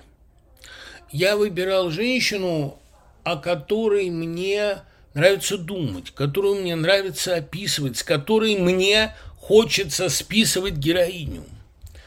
Да, вот такие интересные разговоры мы ведем с американскими студентами. С ними действительно, действительно занятно. Но я уже не говорю о том, что они очень любят сам процесс письма. Им нравится э, сочинять. Как вы относитесь к Фредерику Мариету? Читали ли «Корабль-призрак» тысячу лет назад?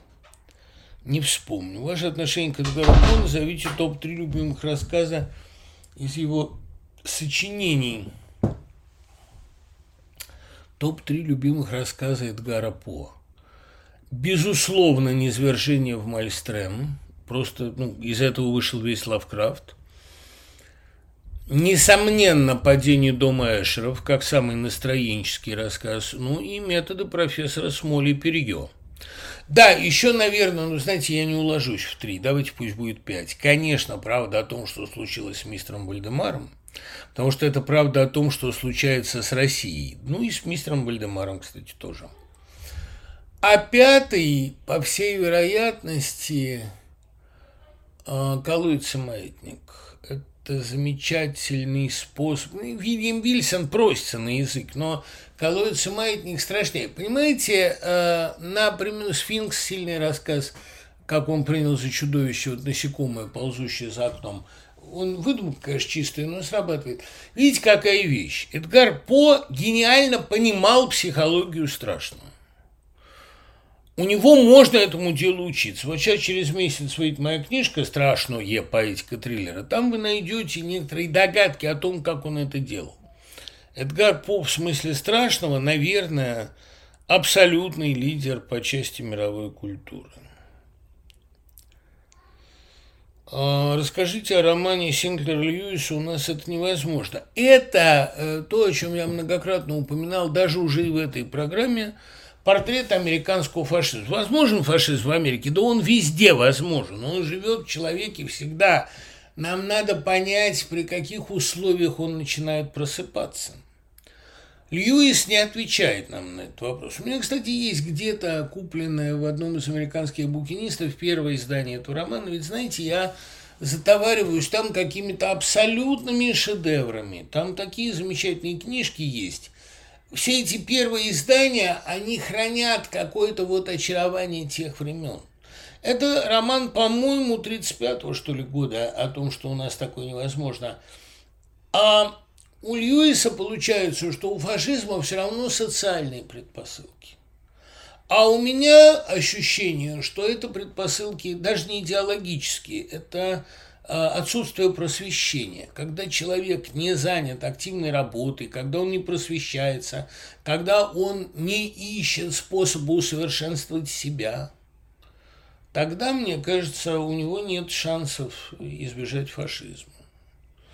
С другой стороны, ну, вообще любые проявления торможения. Вот у меня там в новом романе грех себя описывать и себя цитировать – а в новом романе у меня как раз там такое движение, что а, электрички а, скоростные, скоростные поезда в Европе отменены. Там появился человек, который доказывает, что ездить со скоростью больше 70 миль в час вредно для здоровья. И там дальше развивается та идея, что э, ускоряясь, мы сокращаем жизнь что если мы будем ездить медленнее, то и история пойдет медленнее, потому что ускоренная история ведет к катаклизмам. Там описан такой мир, который радикально замедлился. И быстроумный герой, который живет в быстром мире, привык жить быстро, и внутри него такая еще девушка, его внутреннее второе «я», которое все время его подгоняет, поторапливает, он потому и вынужден скрываться, что выпадает из темпа. Ну уж, конечно, опыт бегства, скрывания и вражды с костной средой мне за последние, так сказать, пять лет в России очень сильно помог, оказался в некоторых отношениях просто целительным. Можно ли лекцию про Ирвина Шоу? Я люблю только вечер в Византии и ночного партии. Богач-бедняк тысячу лет не перечитывал – недостаточно, я, я не помню, молодые львы, это он, по-моему. Ну, в общем, э, недостаточно знаю, надо бы перечитать. «Ночной партии» очень хорошая книга. Дэвид Фостер Уоллес. Надо перечитать «Бледного короля». «Инфинит Джест» я более-менее помню. Нет ли у вас проекта сделать интервью с Губерманом? Э, мы делали с ним три интервью больших. Одно в собеседнике, два на радио. Мы много разговаривали вообще. И Игорь Миронович один из моих любимых собеседников. Если пересечемся, то почему бы нет? Проблема в том, что а где мне это интервью напечатать? Новая газета закрыта, новая газета Европы нежелательно, хотя я все равно там сотрудничаю, буду там писать.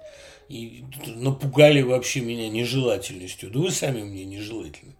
Козлы, прости господи. Нет, тут эм, интервью бы я взял, просто это не тот жанр, который я люблю. Вот как говорил э, Юс Олешковский, жанр интервью я не люблю, а жанр трепа приветствую. Поэтому мы трепались. Не хотите ли вы заняться созданием многонациональной, мультикультурной, виртуальной школы Мега Хогвартс, в которой учили бы творчеству лучшие волшебники со всего мира. А то трудно становится противостоять паразитам и разрушителям. Я не верю в виртуальные школы, я верю только в школу, где атмосфера создана э, офлайн, и где она реально, где школу, стены которой можно пощупать. Но поучаствовать в создании русского Хогвартса – это моя судьба, мое предназначение. И, конечно, я буду этим заниматься. Конечно. Как вы считаете, какого возмездия достойны сегодняшние пропагандисты? Понимаете, э, мне кажется, что любой процесс над ними, э, любая расправа над ними уронит нас. Просто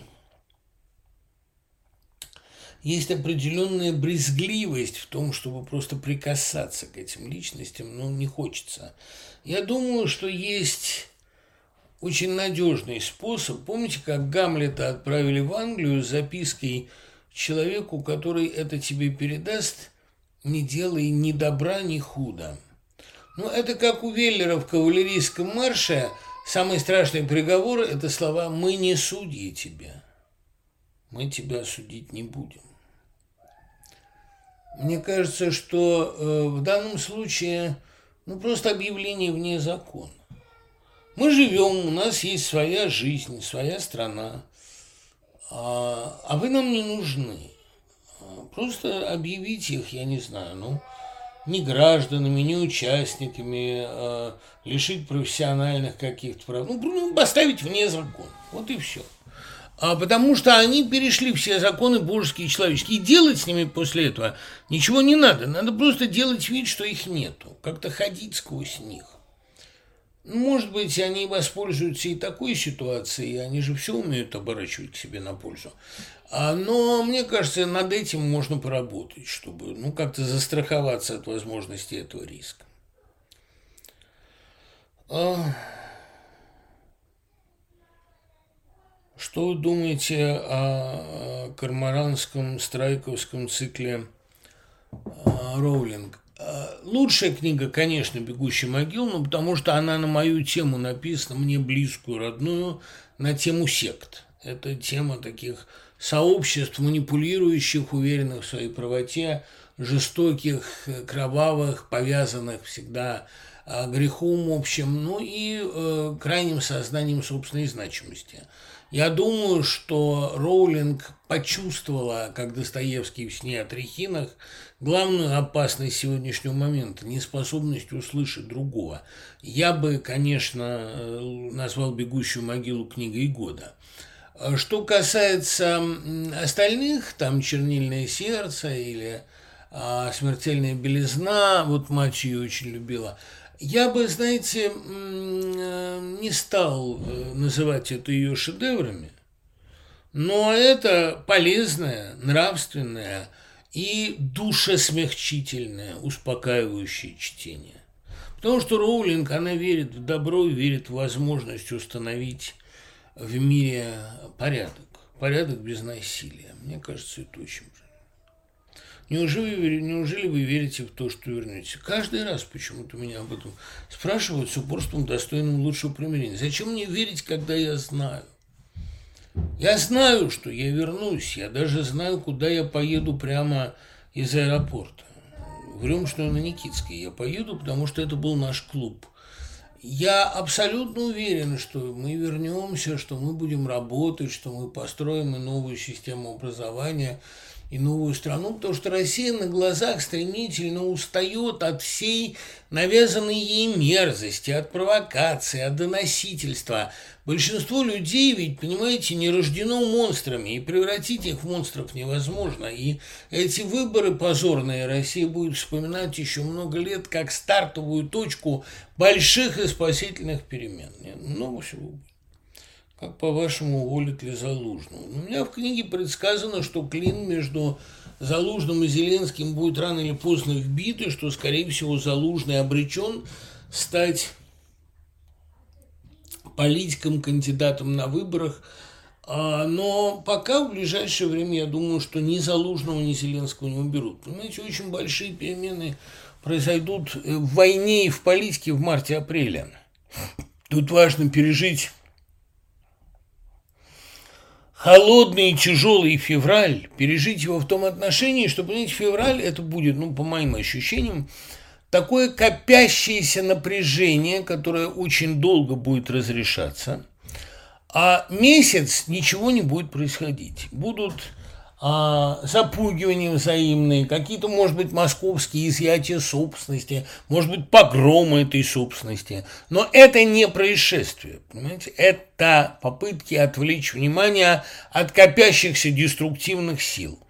Будут какие-то перемены, начиная с марта. И вот либо чудовищные по наглости подтасовки на выборах, либо недопущение Надеждина, либо какая-то очередная сакральная жертва, плюс, конечно, напряжение, возрастающее на фронте, оно приведет к тому, что в феврале-марте, я не скажу, что лопнет этот гнойник. Там, раньше 25 года вряд ли в России произойдут судьбоносные перемены, но э, значительные подвижки в 24 году произойдут. Вот этого надо ожидать. И первой ласточкой, конечно, будет фильм, уже стал фильм «Мастер Маргарита», Потом постепенно нарастающая поляризация, призывы к доносам, а, призывы доносить друг на друга, призывы а, к репрессиям против одних и других, а неизбежный процесс самопоедания а, среди зетов.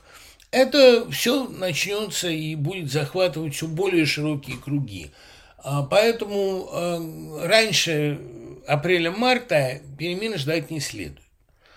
А их следует ждать э, в конце, ну, даже, может быть, в конце февраля. Но февраль, вот как это объяснить? Он вообще тяжелый месяц. Последний месяц зимы, а март еще не несет, кстати говоря, тоже большого облегчения, но последний месяц зимы – это всегда а, месяц авитаминоза, копящейся усталости – а февраль, он всегда в южный, да, и хотя Синявский и называл его мягкий и вкрадчивый месяц февраль, но это страшная, холодная вкрадчивость. Это все еще, ну, как бы это обещание весны, но до этого надо дожить, вот дожить.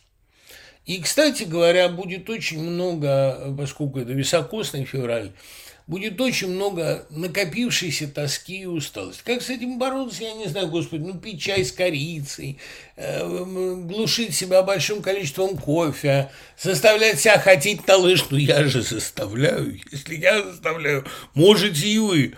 Ну, то есть, э, ну, точнее, меня заставляет Бэбс, тут ничего не сделаешь. Какие-то неизбежные самотормошения, само а, подзаводы, это, да, это надо прожить февраль а после февраля как будто щелчок какой-то раздастся, и начнется тихое, пока тихое, но впоследствии лавинообразное осыпание русского ада, который вот с такой а, готовностью построили для себя на этот раз мои несчастные соотечественники. Хотя соотечественники мне и украинцы тоже.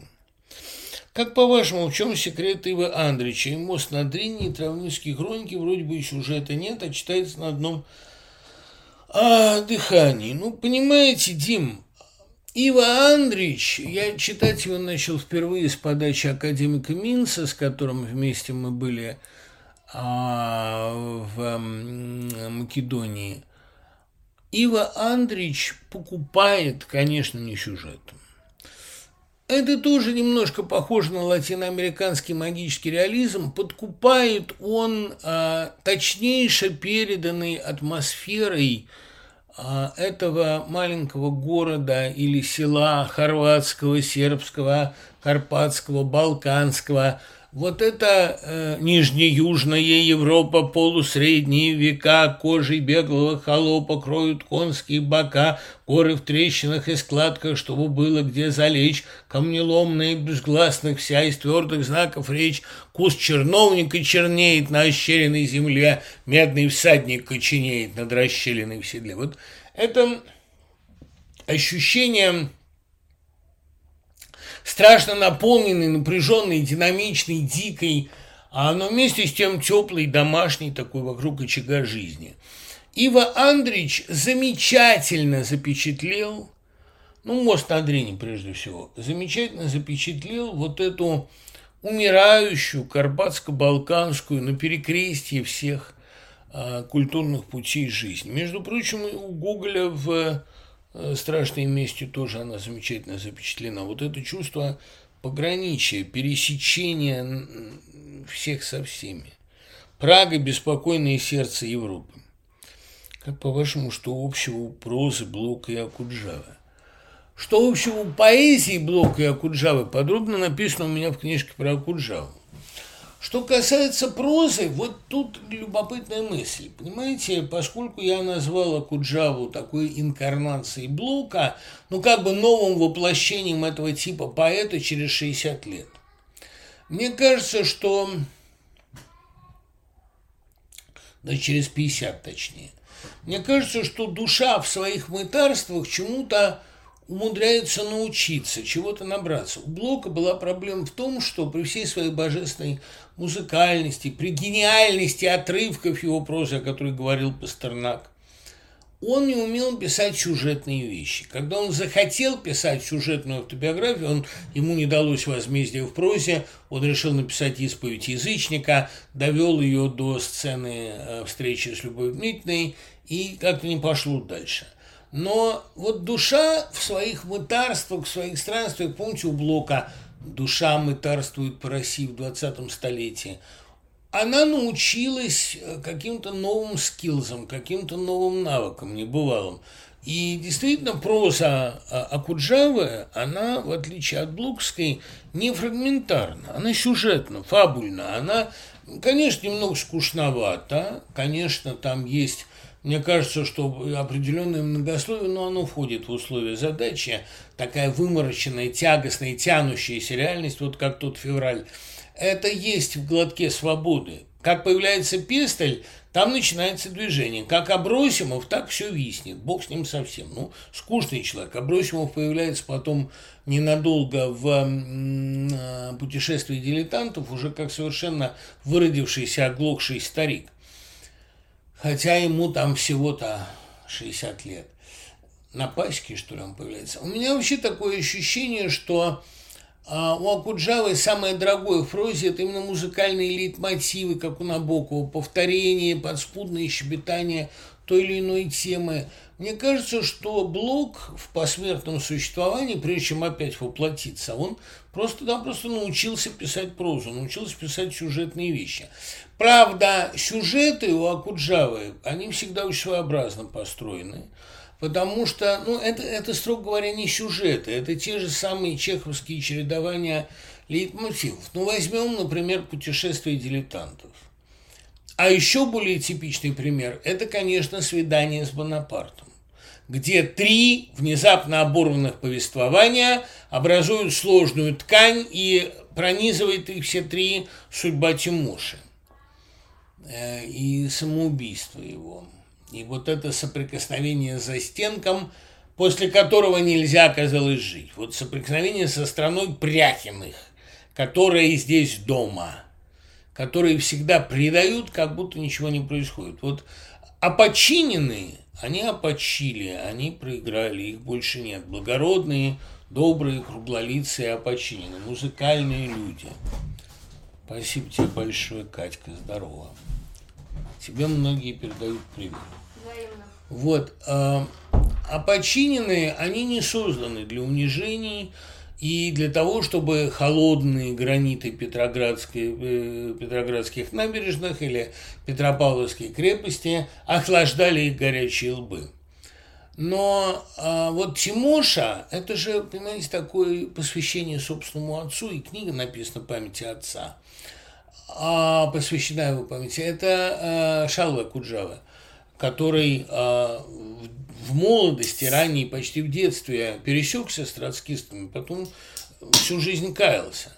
Но э, Акуджава пытается показать в свидании с Бонапартом невыносимость, убийственность, унизительность любых контактов русского человека с государством. И именно в свидании с Бонапартом, именно в войне это выказалось с особенной яркостью. Это сюжетная проза, и даже более того, это остро сюжетная проза, но написанная фрагментарно загадочно, не прямо. Так писал бы Блок, если бы у него было время, если бы он отвлекся от беспрерывно идущего через него музыкального стихового потока, которого не было в случае Акуджавы. Акуджава писал с огромными паузами, у него было время трех-пятилетнего поэтического молчания, как он даже там говорил, поэтического удушья – он писал, когда его к этому располагала эпоха. А большую часть времени он а, воспроизводил белый шум. А периоды творческого вдохновения у него были по-настоящему конец 50-х, первый план 60-х, настоящий взрыв в 62-64-м, встреча с Ольгой Владимировной, и э, первая половина 80-х. А так, когда в обществе не было запроса на жизнь, а был запрос на проживание, доживание, Акуджава спасался прозой. Тоже очень музыкальный. Я думаю, что а, путешествие дилетантов не уступает лучшим страницам его стихов и может быть поставлено рядом с песнями, Богомолов не соглашался. Он говорил, роман просто прекрасный, а песни великие. Это другое. А Куджава был гением в одном роде литературы, но гением бесспорным. Я думаю, что гениальные страницы есть и в путешествии дилетантов. А Куджаве, кстати, не нравилось, когда эту книгу хвалили. Он говорил, ну, понятно, это любовная линия. Вот серьезный роман – это «Свидание с Бонапартом». Действительно, концептуально гораздо более серьезный. А что касается путешествия, то это, ну, во-первых, это потрясающий портрет Оли. Потрясающая Ладиния, Владимир, Лавиния Владимировская – которая может, наверное, встать в один ряд с самыми очаровательными героинями русской прозы, мировой прозы. Сбалмошная, стремительная, с этими польскими корнями, с этим бешенством в глазах, с этой готовностью а, взорваться, броситься на этого Катакадзе, который их преследует. Вся Крев не может спокойно спать, вся империя без двух людей, путешествующих по груди. Нет, это Просто волшебная сцена и волшебные героини, и эти пепельные волосы, серые глаза. Я думаю, что реальная Лавиния была не такой. Но э, Ольга Владимировна такая. И это приятно, конечно, читать. Ну, а Куджав говорил, да, любовная история, что, конечно, читателю это лестно. Я думаю, что Блок мог бы, а, если бы случилась иммиграция, выздоровление, если бы надо было как-то учиться жить заново, мог бы использовать прозу как такой костыль. Честно вам скажу, когда вы начинаете жить в новой стране, даже не в новой для вас, ну что он за границей не бывал, бывал, но когда вы начинаете жить в новой среде, там, писание стихов а может и осложниться, а вот писание прозы – это тот костыль, с помощью которого можно как-то ходить. Можно, или, если угодно, тот конструктор, с помощью которого можно себя пересобрать. Акуджава понял, что поэт, переживающий поэтическое удушье, не может вечно молчать. Он должен заниматься какой-то ну, имитации творчества. А потом постепенно это переходит в настоящее творчество. Живое и нормальное. Сталкивались ли вы на Западе с русофобией? Ой, сколько раз. Вот бывало, запрещают меня в России. Это что, не русофобия? Или провокацию устраивают против меня, что не русофобия? Или, а, например, создают в России невыносимые условия для творчества и работы, а зато прекрасные условия для клеветы и доносительства. Это русофобия, конечно. А такой русофобии, как со стороны российских властей, я не видел нигде. Ни на Западе, ни, вне, ни на Востоке. На севере даже не видел ничего подобного. Есть ужасное ощущение, что русская культура нужна всем, кроме российской власти, которой она мечтает, и, то есть мешает, и мешает серьезно, прицельно. Какое место в литературе занимает Арсений Тарковский и какое у него самое сильное стихотворение? Ну, знаете, выбрать у поэта одно самое сильное стихотворение невозможно. Тарковский поэт довольно ровный.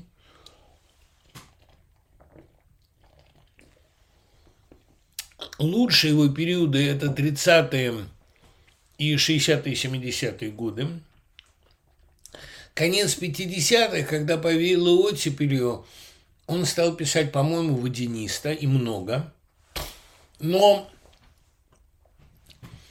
Понимаете, мы же поколение, которое знало Арсения Тарковского с голоса. Были две его пластинки, которые мы выучили наизусть, а книги-то было не достать. Ну, по крайней мере, если вы не были вхожи в книжную лавку писателей.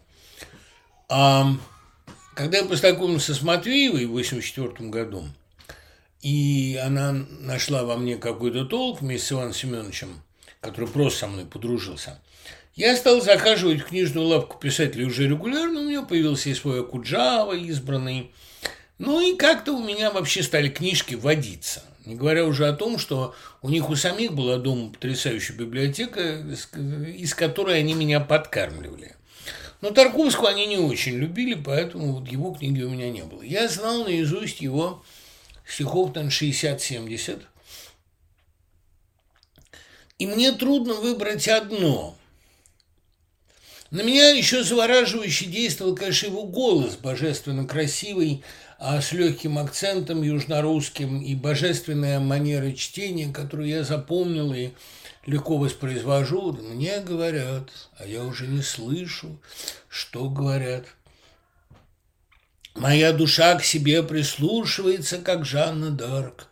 Какие голоса тогда поют, и управлять я научился ими, то флейты вызываю, то фаготы, то арфы. Иногда я просыпаюсь, а все уже давным-давно звучит.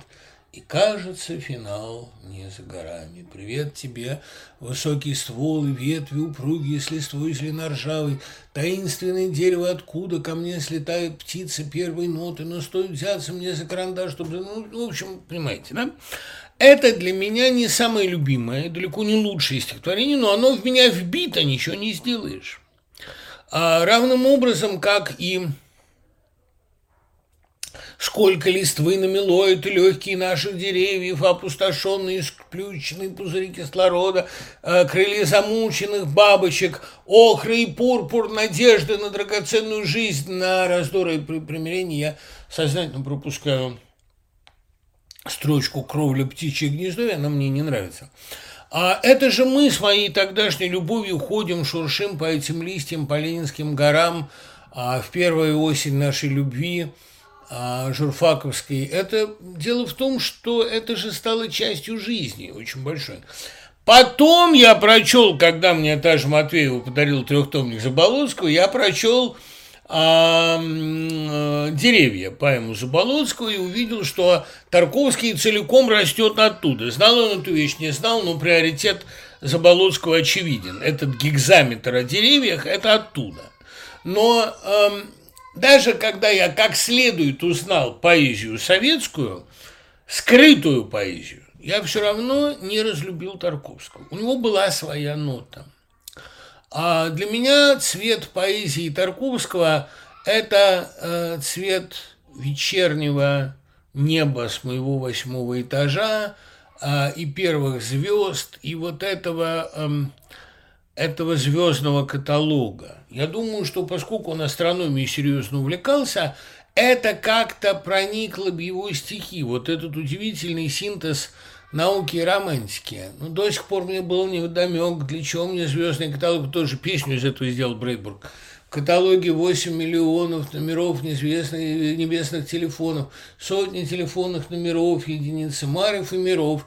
Пережду я очередь земную, сейчас его проверну я азбуку стальную. А 17 40 25, я не знаю, где тебя искать. Запоет мембрана телефона, отвечает Альфа Ориона, я в дороге, я теперь звезда, я тебя забыла навсегда. Я звезда, Денисна, сестрица, я не захочу тебе присниться, до тебя мне дела больше нет. Позвони мне через 300 лет.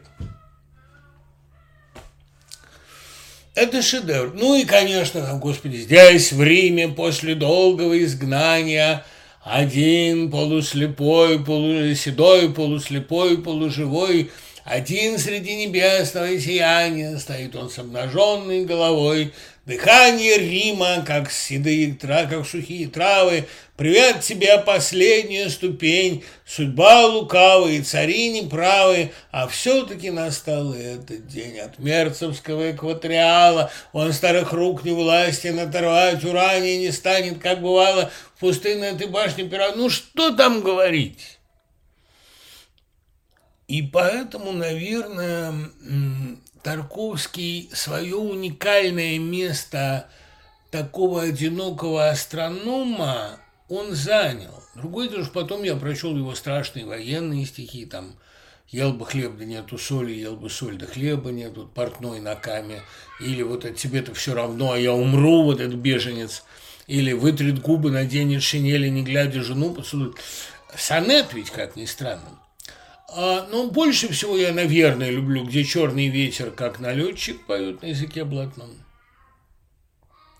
Понимаете, кто ездил в этих ночных поездах и выходил на минуту на степных полустанках, вот как, кстати, в празднике Саранчи у Луцкой Самаря-2, есть в рельсах железнодорожных пророческий и смутный зов благословенных, невозможных, не спящих ночью городов, и осторожно, как художник, следит проезжий за огнем, покуда железнодорожник не пропадет краю степной. Совершенно божественная оркестровка на О, вот этот воющий ночной ветер в степи, это, конечно, могучести. Наверное, вот они. Потому что я меньше-меньше гораздо у него люблю вещи, которые, ну, так рационально построены.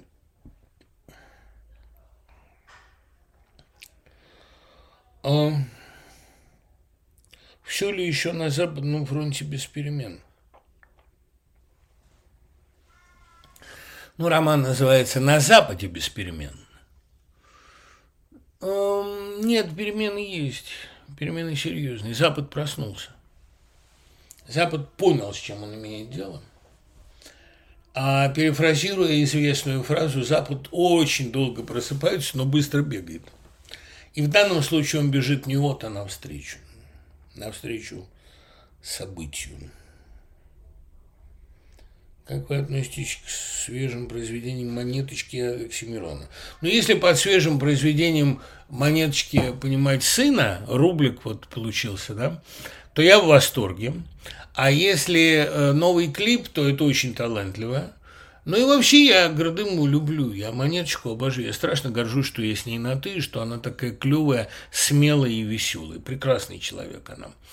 Свежего Окси я не слышал. Дело в том, что я обычно от сына получаю информацию о его, я имею в виду старшего, информацию о свежих проектах Окси, а ведь э, сын сейчас живет не со мной, не с нами. Он делает свою карьеру, выживает благополучно в своих краях, и я общаюсь с ним не так уж часто, реже, чем мне бы хотелось. Поэтому и о творчестве Оксимирона, и о последних киноновинках в жанре психологической драмы, и о последних его а, литературных увлечениях я знаю довольно мало. А, ну, наверное, узнаю скоро. Потому что мы скоро увидимся. Как вам нравится последний фильм Косаковского? Я его еще не видел. Архитектон вы имеете в виду? Его, по-моему, никто еще не видал. Но я его увижу. Мне Виктор, великий режиссер и, в общем, неплохо ко мне относящийся человек, обещал прислать его. Но я оставлю одно, что мне понравится. Есть такие люди, которые имеют в моем сознании абсолютный кредит доверия. Косаковский не может снять плохую картину. И хотел бы, да не может. Поэтому можете быть уверены, что его новый фильм мне понравился. Очень. Так понравилась мне «Акварель», как понравились мне «Антиподы», как вызвал у меня абсолютный восторг. До сих пор его любимый фильм по замыслу, самый любимый «Среда». А, ну, он, да, он мастер. Из советской литературы 50 лет назад зачитывалась с Алексином. Интересно ваше мнение. Я с Алексином был немного знаком. Я интервьюировал его э, в, в Израиле, по-моему, в Тель-Авиве, а, но знал я его еще по России. Как и большинство русских э, советских писателей – Алексин пережил свой топ, свой, так сказать, пик творческий в 70-е годы. Когда, надо сказать, что в 70-е годы все писали лучше всего. И Аксенов, и Вознесенский, а, ну и Алексин, детский автор, а, Катаев, кстати говоря. А у Алексина были превосходные подростковой повести. Это я понимаю, в связи с чем задан вопрос, в связи с нашим курсом Young Adult, который начинается в Барт-колледже. Вот Алексин был чистый Young Adult. Это не для детей, и это не для взрослых. Это для подростка, который решает э, нравственные для себя тяжелые вопросы. Самым любимым произведением самого Алексина у него была э, «Поздний ребенок». Мне очень нравилось «А тем временем где-то» из которой Васильев сделал блистательную картину фотографии на стене, и благодаря песням Акуджавы, и благодаря потрясающей музыке легендарной неизвестного автора, а, и благодаря совершенно э, гениальной повести. Ну, не гениальной, но очень талантливой повести Аксенова с прекрасным названием «А тем временем где-то». Мы живем, а тем временем где-то происходит трагедия, и мы не знаем о ней, но чувствуем. Там потрясающий образ этой женщины. А, и меньше я любил его там Алика Деткина, детективную повесть, прелестную совершенно, где очень талантливо имитируется речь а, книжного подростка. Я вообще а, считал, что Аксенов – а, писатель для интеллигентных детей, таких интеллигентных одиночек. Именно поэтому я никогда не мог ему простить повести «Безумные Евдокии». Я ему при личной встрече сразу сказал, что я люблю вас то-то и то-то, все вплоть до сигнальщиков и гарнистов нормально. Но вот, простите, «Безумную Евдокию» я вам простить не могу. Потому что это повесть об эгоизме талантливой девочки Оли –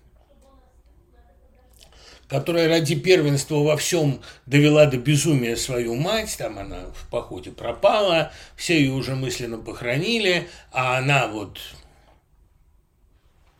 пошла обходным путем, о том, что талантливые дети, избалованные хорошим отношением, а, становятся черствыми. Это то, то, что я вечно слышал, выслушивал, слава богу, не от своих домашних. Эгоизм, зазнайство, отрыв от коллектива. И Аксенов, э, Алексин, начал мне объяснять, что он сам понимает, да, что талантливых часто травят, и его травят, но он не имел этого в виду. Он имел в виду действительно вот этот феномен, когда человек начинает рано, когда его рано объявляют гением и ломают ему судьбу. Но все равно это плохая вещь. Я ее не принимаю. А я думаю, на ней он и сломался. А вот э, действительно превосходные э, поздний ребенок, мой брат играет на кларнете. А довольно забавная вещь «Тайный сигнал барабанщика» про Севу Котлова ранее совсем. Он, понимаете, умел разговаривать с детьми. Умел с ними разговаривать. И очень хорошая повесть «Третий в пятом ряду». Что хотите, делайте. Реально хорошая повесть. Он был немножечко Алексин, ну, потом он стал литературным чиновником, это ходил под Михалковым, это ему вредило. но он а, умел, вот это важно, умел разговаривать с этими тонкими, изломанными, нервными детьми советских 70-х. Потому что он сам немного был одним из них, он это в себе сохранил. Ну, а это, понимаете, тогда же много было подростковых писателей. Ну, там Юрий Яковлев, например, с его рыцарем Васей. А я небольшой был любитель э, Юрия Яковлева. Я несколько больше, конечно, Алексина любил. Ну, Сотник, Коринец, Коренец, э, Коваль. Это были великолепные авторы. А Коваль – это просто гений, мне кажется. Эм, я думаю, что Ким, кстати, это мнение разделяет вполне, они же однокашники – я думаю, что э, Алексин для нас, для нашего поколения много значил, многое сделал. Вот это важно. А, вы написали о своей переоценке Галича, а как вы относитесь к Киму? Ну, мое отношение к Киму достаточно детально выражено в статье в «Дилетанте». А я просто не стал афишировать его лишний раз, когда говорю о Галиче, но то, что первая пятерка – это, безусловно, а, Галич, Матвеева, Высоцкий, Акуджава, Ким на ближних подступах Городницкий. Это для меня несомненно. Ну, конечно, Высоцкий самый известный человек из этой прослойки, Акуджава, на мой взгляд, самый одаренный, а Галич самый формально совершенный, Ким самый безжалостный, самый откровенный. Отщепят, обзовут отщепенцами, обличат и младенца во лжи, и за то, что не жгут, как вас венцами, ты еще им спасибо скажи.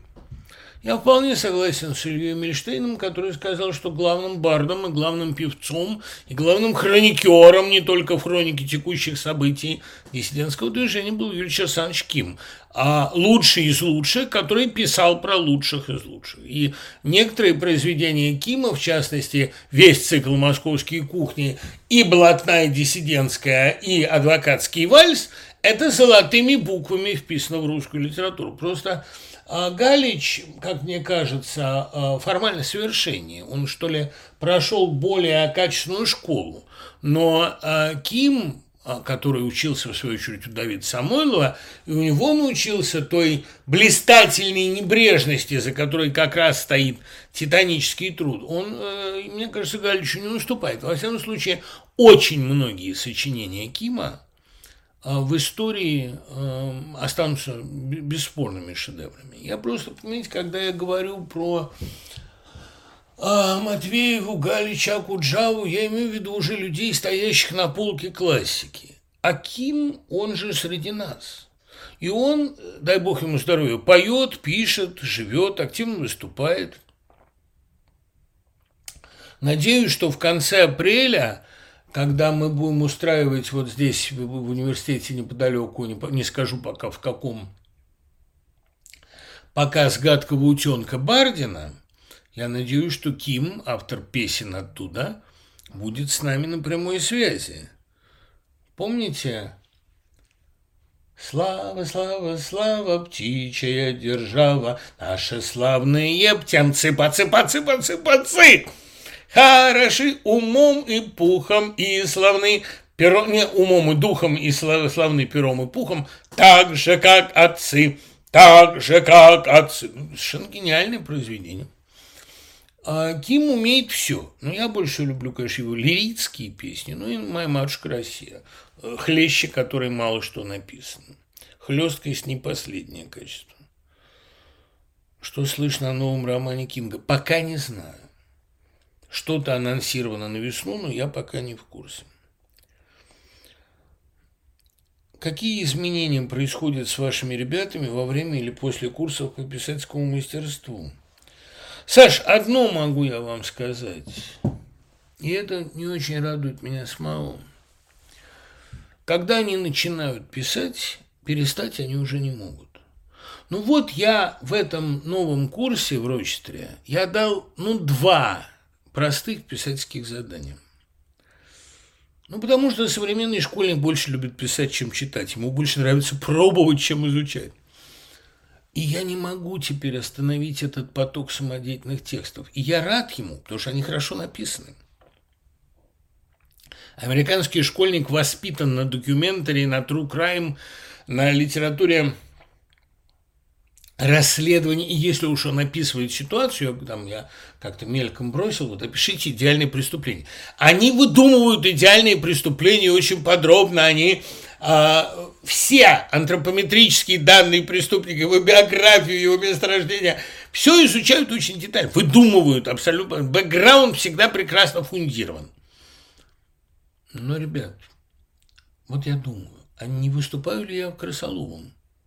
Конечно, я даю им существенный способ аутотерапии, то есть они научатся писать прозу, и это всегда и будет вручать. Но ведь э, человек, одержимый писательством, воспринимающий писательство как мания, а там у меня таких как минимум трое на большой довольно курс, и пишущих хорошо, я совершенно не уверен, что они смогут найти потом себя в жизни. Ведь литература – это отравление колоссальное, это спойлер всей вашей жизни – так что происходит по большому счету одно. Человек на это подсаживается.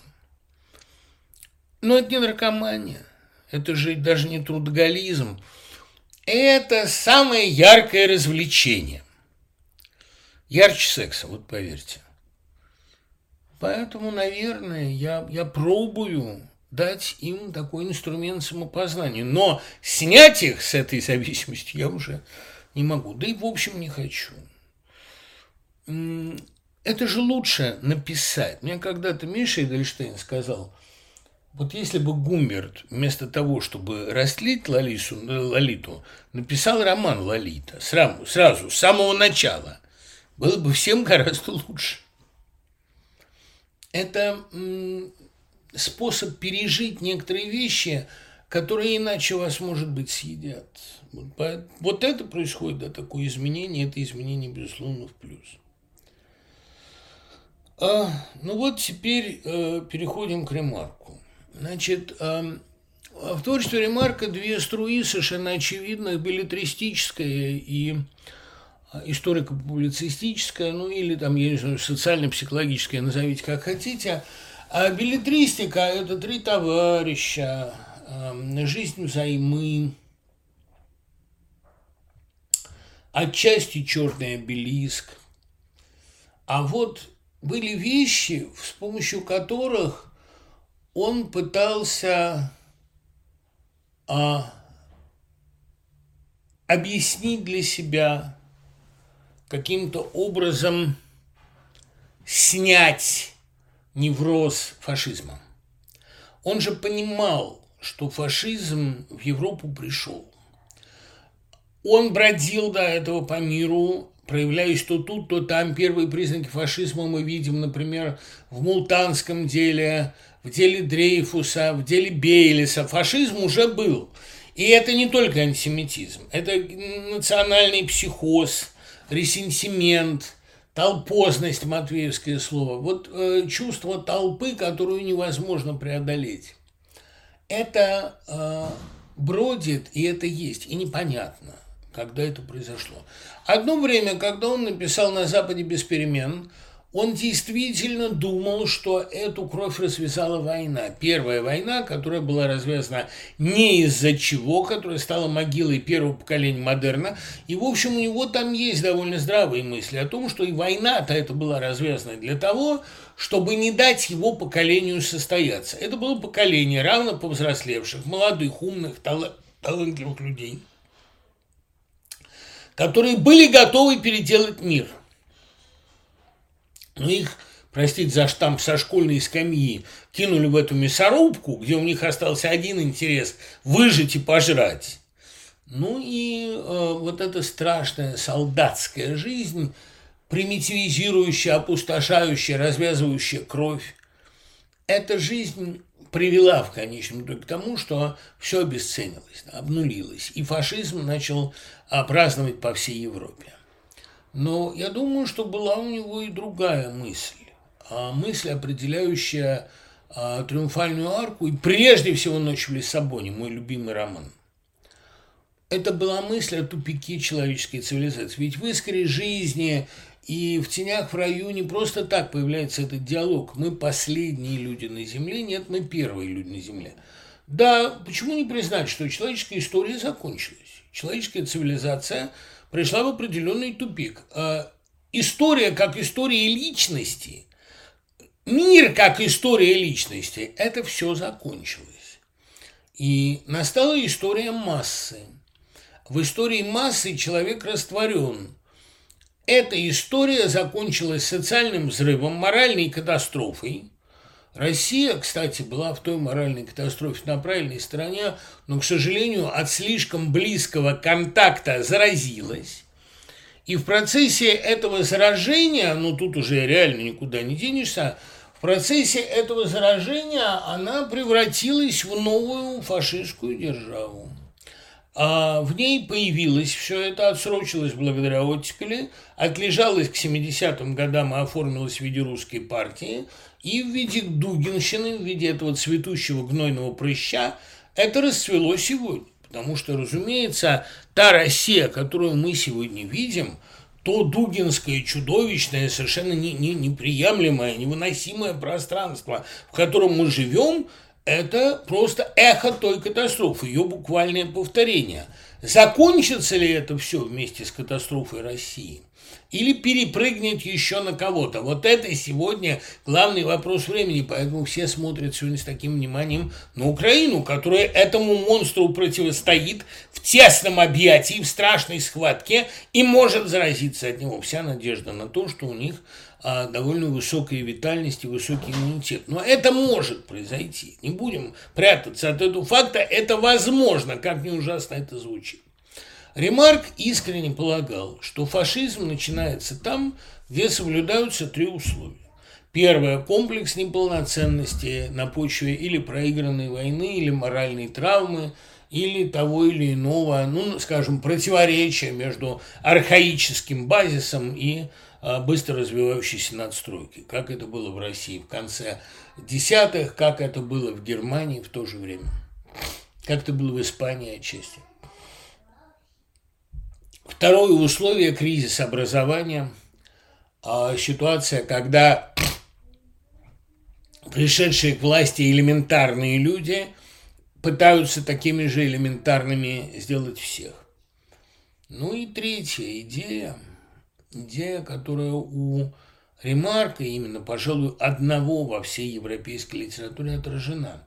Это глубокий моральный кризис модернизма. Дело в том, что модернизм отравленный миазмами войны, отравленный революциями, он разучается строить человеческие отношения.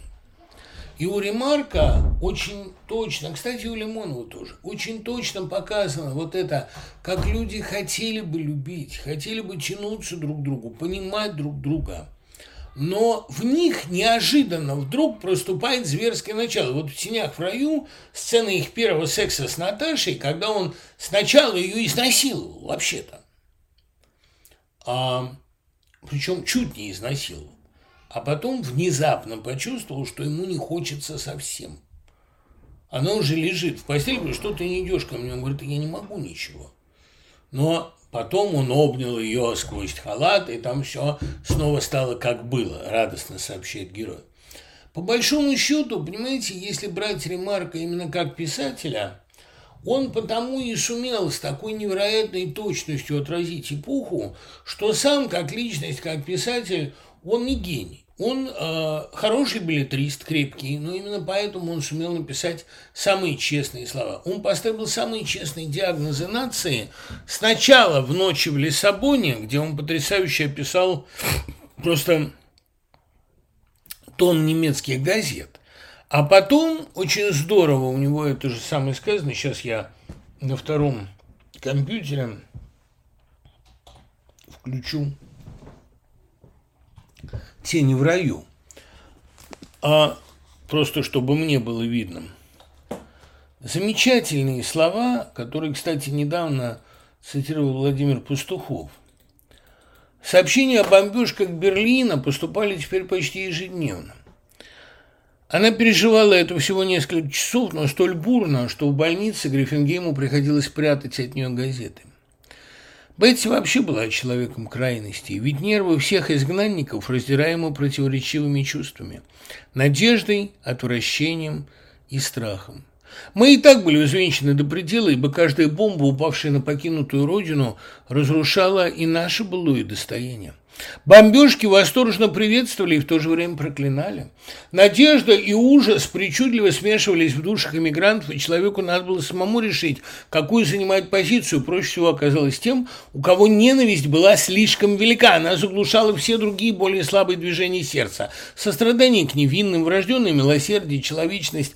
Однако, несмотря на пережитое, в среде иммигрантов было немало людей, которые считали, что нельзя же предать анафеме целый народ – для них вопрос не исчерпывался тезисом о том, что немцы сами накликали на себя беду своими ужасными злодеяниями или, по меньшей мере, равнодушием, слепой верой в свою непогрешимость, чудовищным упрямством, словом, всеми качествами немецкого характера, которые идут рука об руку с верой в разнозначность приказа и права, то, что приказ освобождает от моральной ответственности. Конечно, умение понять противника было одним из самых привлекательных свойств миграции – но это же свойство ввергало меня в ярость и отчаяние.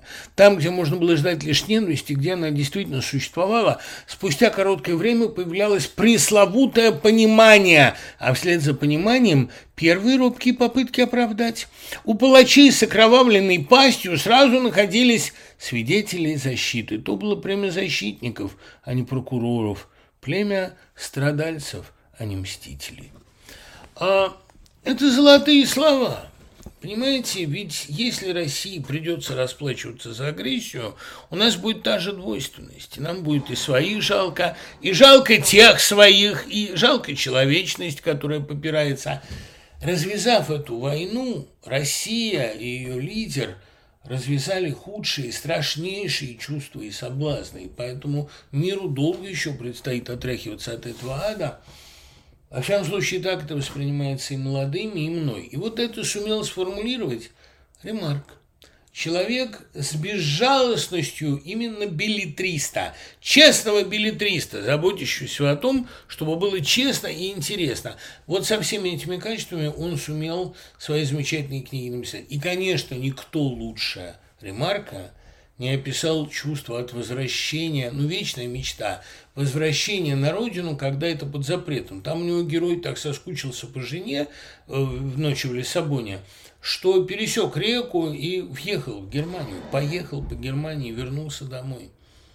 Но то, что его ждало там, не имело ничего общего с тем, что он там – оставил. Вот это страшное перерождение, понимаете, наверное, как у Диккенсона сказано, там, пока птица не бросит прощального взгляда во второй раз, они улететь не может. Это грешным делом в стихотворении «Вторая смерть» я эксплуатирую ту же идею. А всегда надо вернуться. Если сильно тоскуешь, надо вернуться, увидеть, во что все превратилось, и тогда уехать уже без поворота. Ну, как Розанова в 1975 году. А мне кажется, что многие сегодня ностальгирующие люди, заглянув на секунду в дух и климат сегодняшней России, поняли бы все про ночь в Лиссабоне, вспомнили бы и сказали бы ремарку еще одно спасибо за избавление от страха и от тоски. И еще что важно помнить, Ремарк показал, какой бы безнадежной ни казалась страна, под первыми порывами ветра человечности она приходит в себя. Вот тени в раю, кажется, никогда не заживут люди по-прежнему. Никогда уже они не почувствуют любви, никогда не научатся говорить, поэтому все диалоги там такие аутичные, такие анемичные. Но проходит время, начинаешь смотреть по сторонам, возвращается какое возвращается человечность, уходит страх, и люди, как ни в чем не бывало, пытаются начать новую жизнь, так, чтобы уже не зайти на этот круг. Ремарк нам говорит, ребята, все может быть. Может быть, мы первые люди на первой земле, на новой земле, но попробуем. В конце концов, нельзя вечно предаваться отчаянию и мерзости. И поэтому надежда, конечно, он писал этот роман «Памяти сестры гильотинированной», а, «Искры жизни». Конечно, это роман о всех тех, кого взяли в заложники. Но на краю этого романа в последней его строчке, есть не то чтобы надежда, а есть приказ начинать жить заново, потому что э, иначе это предательство, это неблагодарность. И, конечно, эта новая жизнь обязана у нас получиться. Спасибо. Увидимся через неделю. Пока.